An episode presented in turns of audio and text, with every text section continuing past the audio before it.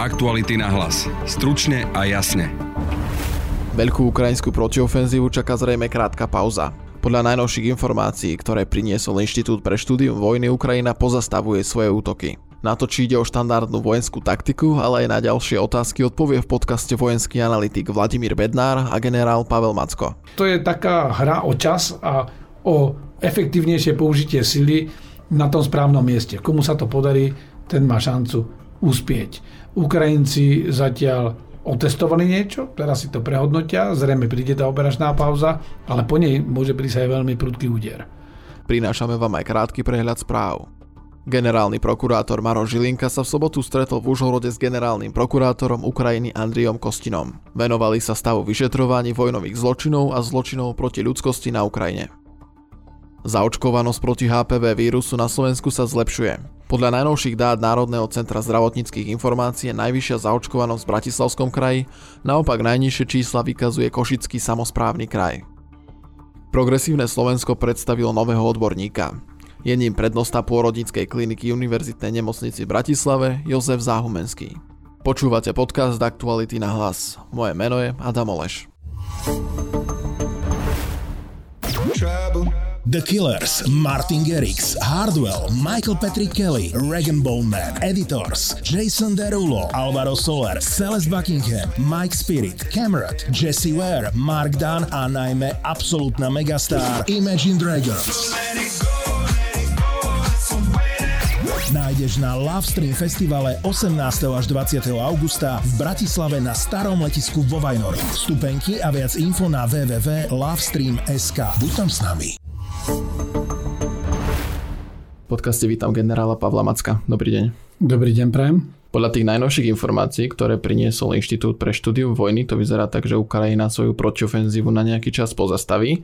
Aký môže byť ten hlavný dôvod a sú takéto pauzy bežné pri vojenských operáciách? Je to úplne bežné. Samozrejme, mnohí očakávali, že príde nejaká mohutná ofenzíva, tak jak vylodenie v Normandii, že proste začne rozsiahly frontálny útok a budú Ukrajinci hladko pokračovať e, ako nož maslom cez tie ruské obrané línie. Samozrejme, nie je tomu tak a bolo by aj naivné predpokladať, že by tomu tak malo byť.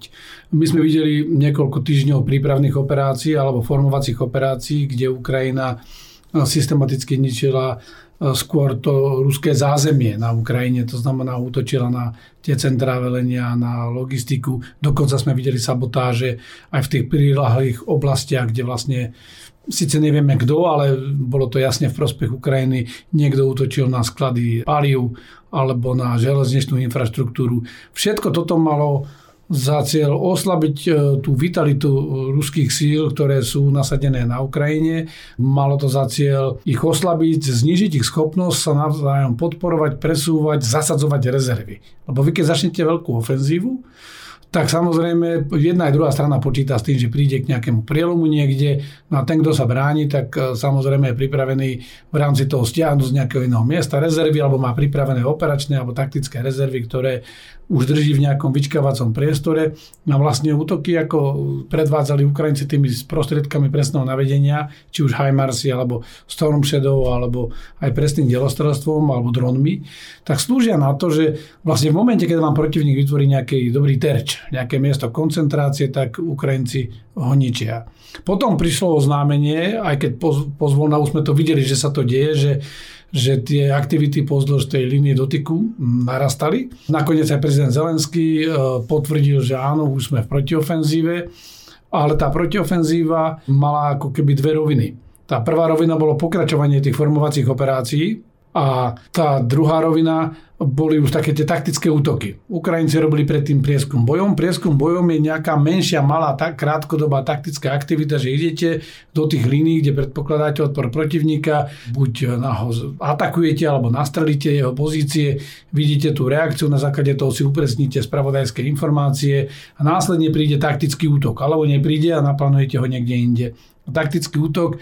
Ukrajinci začali nasadzovať jednotky vo veľkosti práporu, práporovej skupiny, to je do tisíc ľudí, aj s technikou. No to je stále dosť kusov techniky. E, maximálne niekoľko práporov, my sme nevideli ani útok celou brigádou. Brigáda to sú aspoň 3-4 bojové prápory, plus e, celá tá podpora, palebná podpora, ženina podpora a všetky ostatné druhy podporných jednotiek. A to už sa bavíme o nejakých 250 kusoch obrnenej techniky. Nie všetko je z toho priamo bojovanie, ktorá je tá podporná. Všetky tieto taktické útoky majú za cieľ naraziť na tú prednú obranu testovať ju, pokúsiť sa ju otvoriť a vidia potom, ako sa presúvajú rezervy. Keď sa to podarí, tak ten útok prídu ďalšie sily posilňujúce zo záloh a posilňujete ten útok, keď sa to nepodarí, no tak monitorujete, že odkiaľ prichádzajú tie posily, e, akým spôsobom sa presúvajú rezervy a znovu útočíte na ne. A to je to presne, čo sme videli, že veľa ľudí sa sústredilo na to, že koľko obcí a koľko kilometrov štvorcových e, obsadia Ukrajinci, ako keby vojna bola o obsadzovaní každého metra štvorcového. Nie, vojna je o zlomení odporu protivníka. A keď chcete zlomiť odpor protivníka, vy musíte útočiť na to, kde je jeho ťažisko, kde je jeho najväčšia sila. E, tá sila v prípade Ruska v tomto prípade je v tom odhodlaní sa brániť e, v tých pozíciách, ktoré oni obsadili v tej fáze okupácie a pripravili si tam obranné pozície. To znamená, Ukrajinci musia udrieť takým spôsobom, aby vyvolali zmetok v ruských radoch, aby tie jednotky e, sa prestali brániť, alebo aby zostali v takej situácii, že im neprídu na pomoc tie posily, tie rezervy. A toto keď sa podarí, tak vtedy, vtedy vlastne môžete pokračovať v útoku a je nepodstatné v tom prvom okamžiku, že či obsadíte každý meter štvorcový, každú obec, vy potrebujete ísť tam, kde máte najväčší ťah. A... Že keď teraz počúvame, že obsad, podarilo sa im obsadiť tých 8 obcí, nie je to až taká dôležitá informácia? To je dobrá možno pre morálku vojska, pre tú morálku publika, ale z toho vojenského hľadiska je dôležitejšie, že akú operačnú situáciu si vy vytvoríte. To znamená, týmito vojenskými útokmi vy si stále formujete to boisko. To je, ja, ja to poviem tak, ako keď hoci čo robíte, napríklad idete si pripraviť meso na grill, no musíte si narezať okraje, začne sa vám prehýbať. To znamená, vy si vy nemôžete rovno zobrať e, surové meso, hodíte ho na grill. Jednoducho musíte si to pripraviť. V tejto operácii Ukrajinci mali dve možnosti, vrhnúť sa do veľkého masívneho útoku a pokúsiť sa prelomiť prelomiť tie obrané linie, ktoré boli dopredu pripravené, alebo postupne oslabovať toho protivníka, až ho dostanú do štádia, že teraz máme pripravené na to, že keď udrieme aj veľkou silou, tak nebude mať dostatok času a dostatok rezerv v blízkosti, aby ich vedeli rýchlo presunúť. Teda ukrajinská protiofenzíva má niekoľko o, problémov, ktoré sú dané tým kontextom. Poprvé je to rovinatý terén, po druhé, ruské obrané linie sú statické obrané linie. Ukrajinci vedia, kde sú, ale Rusi vedia, odkiaľ môže prísť útok. Takže toto sú veci, ktoré spomalujú tú protiofenzívu? Jednoznačne, pretože vy tam, ako dobre je na začatie útoku masívneho, masívnej ofenzívy je dobre mať nejaké prekvapenie. Moment prekvapenia. To sa veľmi ťažko hľadá na teréne, ktorý je takmer rovinatý, kde vy neviete presunúť 4-5 brigád skryto, aby to ten protivník nevidel. Jednoducho vy to všetko vidíte. Veď Rusi majú satelity, majú e, preskumné drony, majú iné prostriedky, pomocou ktorých vedia monitorovať pohyb. To znamená, vy sa musíte pohybovať takým spôsobom, aby ste nedali najavo to smerovanie, kam idete. Keďže ten terén je taký, aký je, že je rovinatý, je predvydateľný, no tak 10-12 brigád, ktoré má Ukrajina pripravené ako hlavné sily a ktoré ešte nenasadila, no tak tie sú vidieť. A teraz, ak by ste ich začali sústreďovať, tak ste dobrý terč. Rusi, aj keď majú vysoké straty letecké, predsa len by mohli ísť do toho rizika, lebo by im to stálo za to napadnúť tie veľké zoskupenia vojska. Robili by presne to, čo robia Ukrajinci Rusom. Že by im zničili tie zálohy a tým pádom by Ukrajinci už nemohli pokračovať. Takže Ukrajinci musia byť do poslednej chvíle v rozptýlení v tom priestore, aby nevytvárali nejaké veľké zoskupenie a musia si udržiavať svoju mobilitu a svoju schopnosť sa rýchlo premiestniť tam, kde príde rozkaz, ako náhle sa tá situácia začne meniť. Tá technika je dneska vysoko mobilná, to znamená, pokiaľ sa pohybujete v tom priestore v tyle, vy sa viete posunúť desiatky kilometrov v priebehu dňa. Ten problém je už na tej línii dotyku, lebo tam Rusi vybudovali minové polia, cez tie minové polia musíte ísť veľmi pomaly. A musíte si vytvoriť nejaký priechod v nich. No ale tým pádom, že vytvoríte priechod, tak to je ako lievik. Vy vlastne tie sily nejdú po celej tej línii, v roztvorenom tvare, ako hovoria vojaci, a v tej útočnej formácii, ale musia ísť do nejakého prúdu. No ale ten prúd to je to úzke miesto, to je ako keď idete cez most. Most sa ľahšie zameria aj ničí, ako keď e, máte ničiť po celom toku. všetky možné objekty. Takže celý ten problém je, že je to predvydateľné a Ukrajinci musia napriek tomu ísť do toho rizika, musia niekde tú obranu prelomiť a v momente, keď sa im to podarí, tam musia natlačiť dostatok síl a, a tak rýchlo, aby ich Rusi nestíhali ničiť a aby ich Rusi nedokázali blokovať, alebo si tam presunúť zálohy a vytvoriť si ďalšiu líniu obrany. Keď sa toto podarí, vtedy príde ten dynamický manéver. To, čo teraz vidíme, je to, čo som ja povedal na začiatku. Že je to predvydateľné. Skrátka, Ukrajinci otestovali, vidia, čo funguje, čo nefunguje. Takže keď tu bežný čitateľ vidí, že Ukrajina ani nepožila všetky tie svoje zálohy, ani väčšinu z nich, takže je to iba taktika, ktorá funguje normálne. Samozrejme, pretože vy použijete tie hlavné sily až vtedy, keď máte na to vytvorené podmienky. Inak by to bolo veľké riziko alebo bezhlavý útok. Toto predvádzali Rusi. A výsledkom bolo, že dobili jedno jediné okresné mesto Bachmut za 10 mesiacov, ale vlastne pri tom Bachmute, keď to sčítame za celé to obdobie, tak sa hovorí, že stratili zhruba 50 tisíc vojakov. No stojí také mesto za 50 tisíc vojakov a nakoniec to mesto ani nevedia udržať, lebo Ukrajinci v podstate už tie po tých krídlach ho dostávajú pomaly pod tlaka a začínajú obkolesovať to mesto Bachmut, ktoré už je rozbité, vypálené a Rusi ho držia na to, aby tam vstýčili vlajku, ale reálne pre nich žiadny vojenský význam nemal, lebo význam by to malo vojenský vtedy, keby oni podobití toho Bachmutu získali nejakú taktickú alebo dokonca operačnú výhodu, že by si vybudovali nástupisko, odkiaľ by rýchlo pokračovali ďalej. Ale oni sa vlastne 10 mesiacov prebíjali do jedného mestečka väčšie okresné mesto, v ktorom sa zafixovali a odtiaľ nemôžu pokračovať a dokonca museli prestredať jednotky a stiahli vlastne časť tých jednotiek a teraz im hrozia, že ich zatlačia naspäť. Takže keď to skrátim, je prirodzené, že Ukrajinci nejdú do toho rizika, veď oni nenasadili ani štvrtinu svojich síl. To znamená, oni si teraz prehodnotia, upresnia si tie plány, skúsia vymyslieť inú taktiku, lebo skrátka... Na to funguje aj tá pauza, o ktorej sme teraz hovorili? Áno, je to operačná pauza. Ja už som zaregistroval prvú takú krátku, 20, 24 hodinovú e, zo štvrtka na piatok, kedy vlastne žiadne väčšie útoky neboli. Ale zatiaľ stále Ukrajinci útočia, ale sú to také taktické útoky. Nie je to niečo veľké, čo by rozhýbalo celú tú bojovú zostavu na jednej a na druhej strane, ale útočia. Preto aj to piati chatky, to obsadenie tej obce je dôležité, pretože tie piati chatky môžu naznačovať Rusom, že je to ten smer na Tokmak. Teraz Ukrajinci, ako keby ja som plánoval tú operáciu, oni nemusia predsa útočiť na samotný Tokmak a obsadiť ho, ani na samotný Melitopol. Oni môžu elegantne tie miesta obísť a buď preraziť niekde inde potom na Berďansk, alebo aj tu e, obísť tie mesta, blokovať ich, zriadiť si tam tzv. blokovacie pozície, kedy vlastne by tam rozmiestnili svoje jednotky, ktoré by len strážili to, aby tie ruské jednotky voči tým ukrajinským útočiacim jednotkám nemohli výjsť aj z toho Tokmaku, aj z toho Melitopolu a akoby z tých obranných línií, aby nemohli prejsť do protiútoku. A medzi tým útočiacie jednotky Ukrajincov môžu postupovať ďalej smerom na juh, lebo primárne za najefektívnejšie z hľadiska použitia síl a možných strát je pre Ukrajincov preraziť ten pozemný koridor Rusov. Lebo ak to urobia, tak dostanú veľké zoskupenie Rusov do, nie že izolácie, ale ako to povedal minule e, pán Duleba, keď sme boli spolu v jednej diskuzii, že na takú pánvicu, kde si pomaly budú fritovať alebo variť tie ruské vojska, alebo keď by zautočili na Kerský most, alebo Krymský most, podľa toho, ako to chceme nazývať, tak môžu blokovať zásobovanie cez ten most a keď zablokuje pozemný koridor, tak majú ruské vojska v situácii, že nie sú spôsobilé ísť do veľkej ofenzívy a sú zraniteľné a postupne budú dochádzať vojenské zásoby a Ukrajinci budú oslabovať. Nebolo by rozumné, keby Ukrajinci išli takým tým čelným útokom a snažili sa dobiť Krím. Jednoducho tí Rusi tam majú vybudované obrané pozície a Ukrajinci nemajú dvojmiliónovú armádu, ktorú a tisíce kusov tankov a, a techniky, ktoré môžu nasadiť na... A je reálne odrezať ten Krym? Hm. Nie je to vôbec nereálne a je to z hľadiska tých síl, ktoré Ukrajinci majú k dispozícii, je to najefektívnejšie.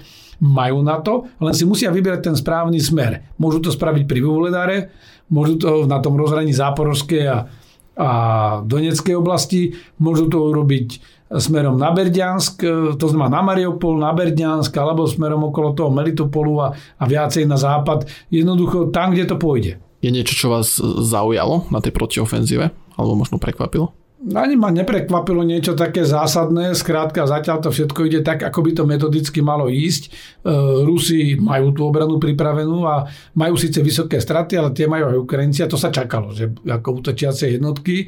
Skôr, čo ma ani nie, že prekvapuje, ale čo kladne hodnotím, je, že aj napriek tomu, že tá intenzita taktických útokov nie je vysoká, ja si sledujem aj tie útoky na tie jednotky v tyle ruskej zostavy a vlastne toto Ukrajinci pokračujú v nes, ne, nezníženom tempe. Naopak vidíme, že veľké množstvo proste tých veliteľských stanovísk, skladov, muničných skladov stále ničia.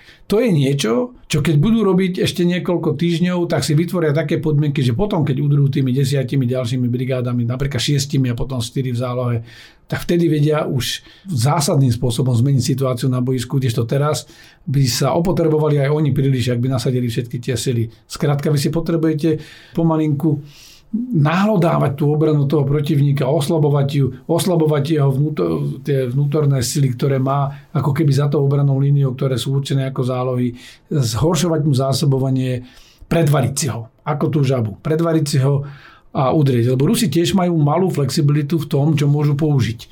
Oni už použijú tie sily, ktoré majú aktuálne k dispozícii, sú všetky nasadené, nemajú nejaké veľké rezervy a môžu ale robiť to, že si ich len pres, tie sily preskupujú v rámci toho priestoru, v ktorom sú. Preto aj vidíme, že po zaliatí časti priestoru s vodou z eh, tej Kachovskej priehrady. Tak ako som ja hneď na začiatku hovoril, že nakoniec to bude v prospech Rusov, že stiahujú časť jednotiek a už máme tie správy aj potvrdené vizuálne, že fakt stiahujú časť tých jednotiek a používajú ich či na južnom fronte záporovskej oblasti, tam, kde očakávajú najväčší nápor Ukrajincov, ale napríklad posilňujú pozície pri Bachmute. Prečo pri Bachmute? No lebo Rusi dlho, dlhodobo útočili pri Bachmute a v tom priestore nemajú vybudovanú túto líniovú obranu, ktorú vidíme na iných miestach. To znamená, tam sú najzraniteľnejší, lebo to tak vždy chodí, že keď útočíte a prestanete útočiť, že vám dojde dých, vtedy ste najslabší, lebo ešte nie ste pripravení sa poriadne brániť a ste ako keby v tom predklone dopredu do toho útoku a vtedy stačí tomu protivníkovi vás ako keby potiahnuť a udrieť a vlastne nemáte vybudované ďalšie obrané línie. Takže Rusi teraz budú samozrejme posilňovať tie pozície pri Bachmute a možno uvidíme, ak, ak budú dlho otáľať s tým hlavným úderom Ukrajinci, tak samozrejme Rusi si môžu tiež pripraviť aj tam obrané línie. Takže celá to je taká hra o čas a o efektívnejšie použitie sily na tom správnom mieste. Komu sa to podarí, ten má šancu uspieť. Ukrajinci zatiaľ otestovali niečo, teraz si to prehodnotia, zrejme príde tá operačná pauza, ale po nej môže prísť aj veľmi prudký úder. To je všetko súčasťou toho portfólia vojenských plánovačov, ktoré majú k dispozícii a netreba vynášať predčasné súdy o tom, či skončila protiofenzíva, alebo naopak ešte nezačala. Skrátka, jedna aj druhá strana sa snaží nejakým spôsobom predsa len prekvapiť, získať určitú výhodu nad protivníkom. Ďakujem vám za rozhovor. Ďakujem za pozvanie, pekný deň podcaste vítam vojenského analytika Vladimíra Bednara. Dobrý deň. Dobrý deň, prajem. Ako sa dá shodnotiť ten postup ukrajinskej protiofenzívy? Už mali prejsť 7,5 kilometra. Je to dostatočné? Je pravdepodobné, že ukrajinská strana v posledných dňoch postúpila ešte trošku ďalej. Pravdepodobne ten postup je už niekde na úrovni 10 kilometrov. My si musíme uvedomiť to, že sme na počiatku ofenzívy, tá predchádzajúca v Chersonskej oblasti, tá, ktorá je najviac podobná teda tejto, trvala viac ako 11 týždňov, skoro 12 týždňov a je teda logické, že po prvom týždni čokoľvek hodnotiť je ešte veľmi predčasné, ale zatiaľ tie úspechy, respektíve ten postup ukrajinských síl dáva nádej, že táto ofenzíva bude úspešná. Sú najzložitejšie práve tieto prvé týždne, keď už aj tá ruská strana aj bola na to pripravená, takže je ťažké prejsť cez tie prvé línie. V skutočnosti v obidvoch smeroch, v ktorých sa viedli vlastne tie hlavné ukrajinské útoky, je ruská strana v podstate tie, tie ruské opevnenia, o ktorých sa hovorí, sú najslabšie, sú najrejšie, najmä v oblasti Veľkej Novosilky, vlastne pri, v tom mieste, kde ten postup bol najväčší, ukrajinská strana je prekonala niektoré z tých opevnení. To znamená, že a, a keď zoberieme do úvahy to, že, že ruská strana v podstate pripravila svoju obranu vo viacerých úrovniach, členila ju do hĺbky, tak v podstate nemôžeme povedať, že tento týždeň bol najzložitejší a v skutočnosti môžeme očakávať, že tá celá ofenzíva bude rovnako náročná počas celej doby trvania. Je tým cieľom Ukrajiny odrezať Rusov od Krymu? Áno, obidva hroty útoku smerujú na juh, v jednom prípade na mesto Tokmak, v druhom prípade smerom vlastne na, na juh, e, na pobreží Azovského mora. To znamená, že e, plánom, respektíve cieľom ukrajinskej strany je odrezať Krym od pevninského spojenia s Ruskom. Je to ale reálny cieľ? Ako sme povedali, tá predchádzajúca ofenzíva v podstate trvala viac ako 10 týždňov. V prípade Chersonu, ak by Ukrajinci postupovali rovnako rýchlo počas počas celého toho obdobia nasledujúcich týždňov, tak by sa dostali na, na pobrežie Azovského mora a naplnili by tento cieľ. Ale ak by sa im to aj nepodarilo a ten postup by bol menší, tak bol by to veľký úspech. Vyzerá to tak, že Ukrajina ani nenasadila do bojov väčšinu svojich záloh. Prečo je tomu tak? Na to v podstate existuje najjednoduchšia odpoveď v podobe tej, že samotné sily útočia podľa počtu na, nejakom, na nejakej šírke útočného pásma Samozrejme, ukrajinské síly nemohla, e, teda Ukrajina nemohla vrhnúť všetky svoje síly, ktoré pripravila na ofenzívu hneď do prvého útoku. Síly si rozložila na nejaké časové hľadisko. Práve z tých dôvodov, čo sme povedali, že, že samotná ofenzíva nebude trvať proste jeden týždeň a tak ďalej. V tejto chvíli útočia podľa polských analytikov približne 3 brigády, podľa môjho odhadu približne 4 brigády z 12 pripravených, to znamená približne na tretina ukrajinských síl, ktoré pripravili na túto ofenzívu. Je, to dané vlastne tým, že aká je tá šírka pásma prielomu, respektíve toho útočného pásma. Veľmi zjednodušene by sme to mohli povedať, že že vy neviete útočiť proste takým spôsobom, že na, ja neviem, kilometri natlačíte proste 100 tankov a tak ďalej, že do tej šírky toho útočného pásma sa zmestí len proste nejaký objem síl. Kde vidíte tie najväčšie zmeny, keď už Ukrajina používa či už zbranie alebo techniku zo západu? V čom jej to najviac pomáha? Sú to hlavne kvalitatívne aspekty. Západná technika je výrazne kvalitatívne na tom lepšie zjednodušene by sme mohli povedať to, že začiaľ, čo v podstate prvé infračervené kamery dostala sovietská technika na konci 80. rokov, ten západ mal e, túto technológiu výrazne skôr. Ak, ak napríklad zoberieme to, že ruské tanky napríklad e, mali samostatné zameriavače s infračervenou kamerou a s laserovým dielkomerom až od, od e, modernizácie tanku T-90M, to znamená v posledných troch rokoch, tak, tak zase opäť toto je niečo, čo západ mal už napríklad koncom 80. rokov. A to je tá hlavná výhoda, teda naozaj, že tá kvalitatívna stránka veci je výrazne lepšia v, v prípade západnej techniky. Teraz sme svedkami toho, že vo veľkej miere ide o vojnu dronov dávajú momentálne drony najväčší zmysel, alebo prečo sú v takej veľkej miere využívané? Veľmi zjednodušene povedané, drony sú využívané preto, pretože to šetrí ľudskú sílu. Ak prídete o bojový vrtulník, prídete o pilotov, ak prídete o dron neprídete o ľudskú sílu, prídete o niečo, čo sa dá ľahko nahradiť. Je to aj o toľko finančne výhodnejšie pre tú stranu? Jednoznačne áno, keď si zoberieme, že bežné komerčné drony, ktoré používa ukrajinská strana aj, a ktoré následne potom upraví na to, aby, aby zhadzovali výbušniny, stojí okolo niekoľko desiatok tisíc dolárov. Samotný bojový vrtulník stojí niekoľko desiatok miliónov a ten rozdiel je teda naozaj že veľký. Ďakujem vám za rozhovor. Pekný deň želám. Aktuality na hlas. Stručne a jasne. To je z dnešného podcastu všetko. Na podcaste spolupracoval Adam Obšitník a pekný zvyšok dňa vám praje Adam Oleš. Aktuality na hlas. Stručne a jasne.